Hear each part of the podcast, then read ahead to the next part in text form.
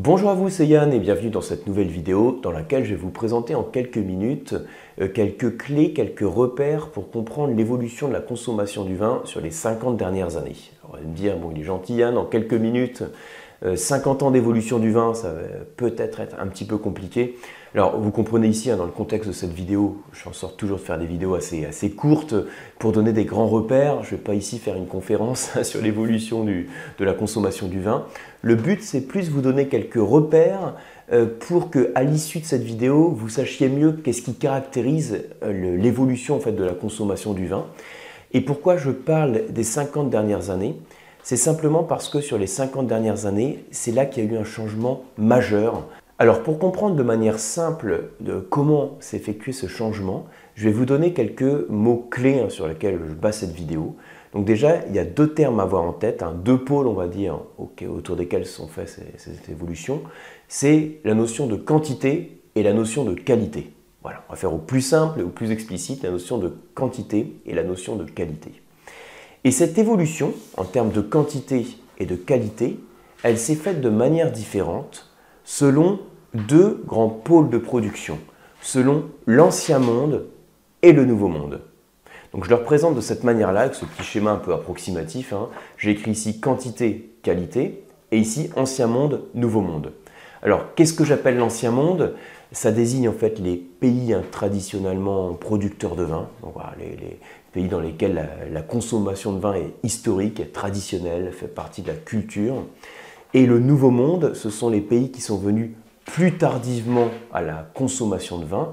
Alors quand on parle de Nouveau Monde de manière générale, vous savez que quand on parle euh, d'Australie, des États-Unis, de l'Afrique du Sud, ça fait partie du Nouveau Monde parce que c'est en dehors de la vieille Europe viticole Ceci dit, euh, ce n'est pas forcément des pays qui en termes viticoles sont si nouveaux que ça, puisqu'on pratique la viticulture depuis plusieurs siècles dans la plupart de ces pays qu'on dit du Nouveau Monde.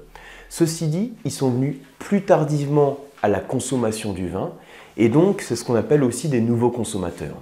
Et donc je fais la distinction entre l'ancien monde et le nouveau monde, et donc je fais la distinction entre ces deux pôles quantité et qualité, pour vous parler de l'évolution entre l'ancien monde et le nouveau monde. Donc l'idée à avoir en tête, c'est que dans l'ancien monde, qui est typiquement euh, consommateur de vin, euh, alors on va dire, il y a 50 ans, on consommait beaucoup de vin. Je vais vous donner quelques chiffres avec l'exemple de la France. En France, dans les années 60, on consommait 120 litres de vin par an et par habitant. Aujourd'hui, on est plutôt autour de 40, autour de 45, on va dire, 45 litres de vin par an et par habitant. Dans l'ancien monde, si je prends encore ces pays traditionnellement producteurs de vin et consommateurs de vin, la production a également chuté. Alors l'Espagne, c'est un petit peu différent, c'est un grand consommateur, un grand producteur de vin, mais la consommation s'est beaucoup réduite aussi sur les dernières décennies.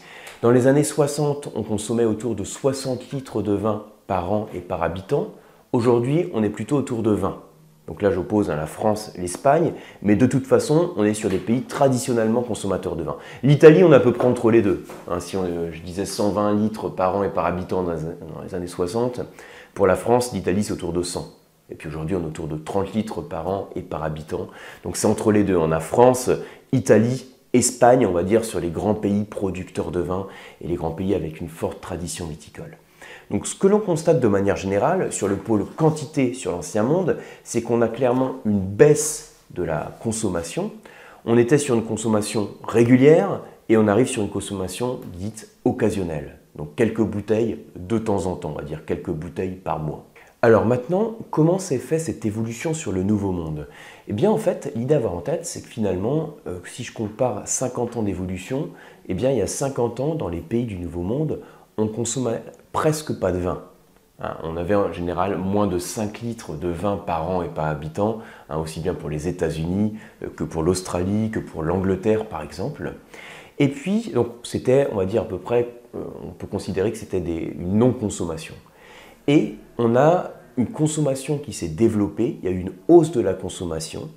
Et aujourd'hui, sur ces pays du Nouveau Monde, on arrive autour de 10, 20, voire 30 litres de vin par an et par habitant. Là, j'explique de manière générale, vous l'avez compris, hein, je donne vraiment des grands repères. Donc, vous voyez un peu l'idée à avoir en tête, c'est que cette notion de quantité, entre l'ancien monde et le nouveau monde, finalement, l'ancien monde, on consommait beaucoup, consommation régulière, quotidienne, on arrive sur une consommation occasionnelle, et le nouveau monde, on ne consommait pas, et on arrive aujourd'hui sur une consommation occasionnelle. De manière générale, sur l'ensemble de ces pays, on arrive à une forme d'homogénéité avec une consommation de litres de, vin par an et par habitant, autour de 10, 20, 30, qui va vraiment s'homogénéiser entre les pays producteurs et les pays qui n'étaient pas producteurs, enfin pas traditionnellement en tout cas producteurs de vin. Vous voyez un petit peu l'idée. Alors ça c'est la première chose sur laquelle je voulais insister, c'est la notion de quantité. Et l'autre chose que vous devez avoir en tête, c'est la notion de qualité. C'est pour ça que j'aime bien le présenter suivant ces deux pôles, quantité-qualité, en faisant la distinction entre l'ancien monde et le nouveau monde. Alors, si j'avais une consommation très régulière dans les pays producteurs de vin et qu'aujourd'hui je consomme beaucoup moins, il y a eu aussi une évolution par rapport à la qualité qui est exigée, qui est demandée par le consommateur. Euh, s'il y a 40 ans, euh, le vin, c'était finalement ça faisait partie des aliments, hein, ça faisait partie des rations alimentaires.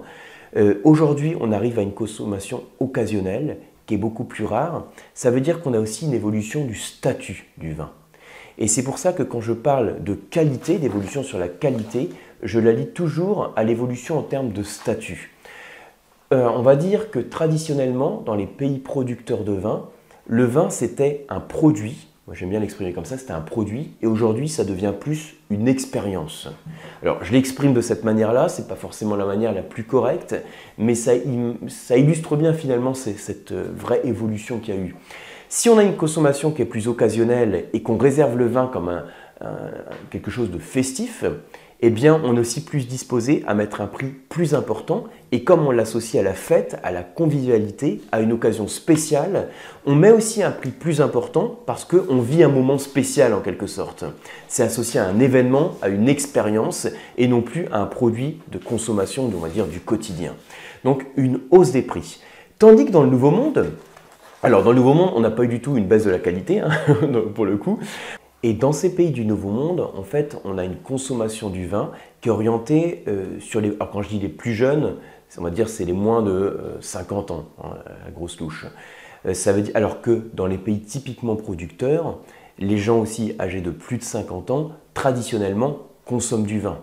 Et d'ailleurs, si je reprends l'exemple de la France, la génération qui consomme du vin de manière régulière, c'est la génération des baby boomers, alors que les enfants de la génération du baby boom, donc les enfants dont je fais partie, euh, c'est une génération dans laquelle on va consommer du vin de manière occasionnelle et donc sur un segment de prix qui est plus important. Donc là, je donne des grandes lignes sur euh, une génération, hein. je ne donne pas mon exemple en particulier, vous l'avez compris, parce qu'en ce qui me concerne, de par mon métier, j'ai une consommation quotidienne de vin, avec modération quand même.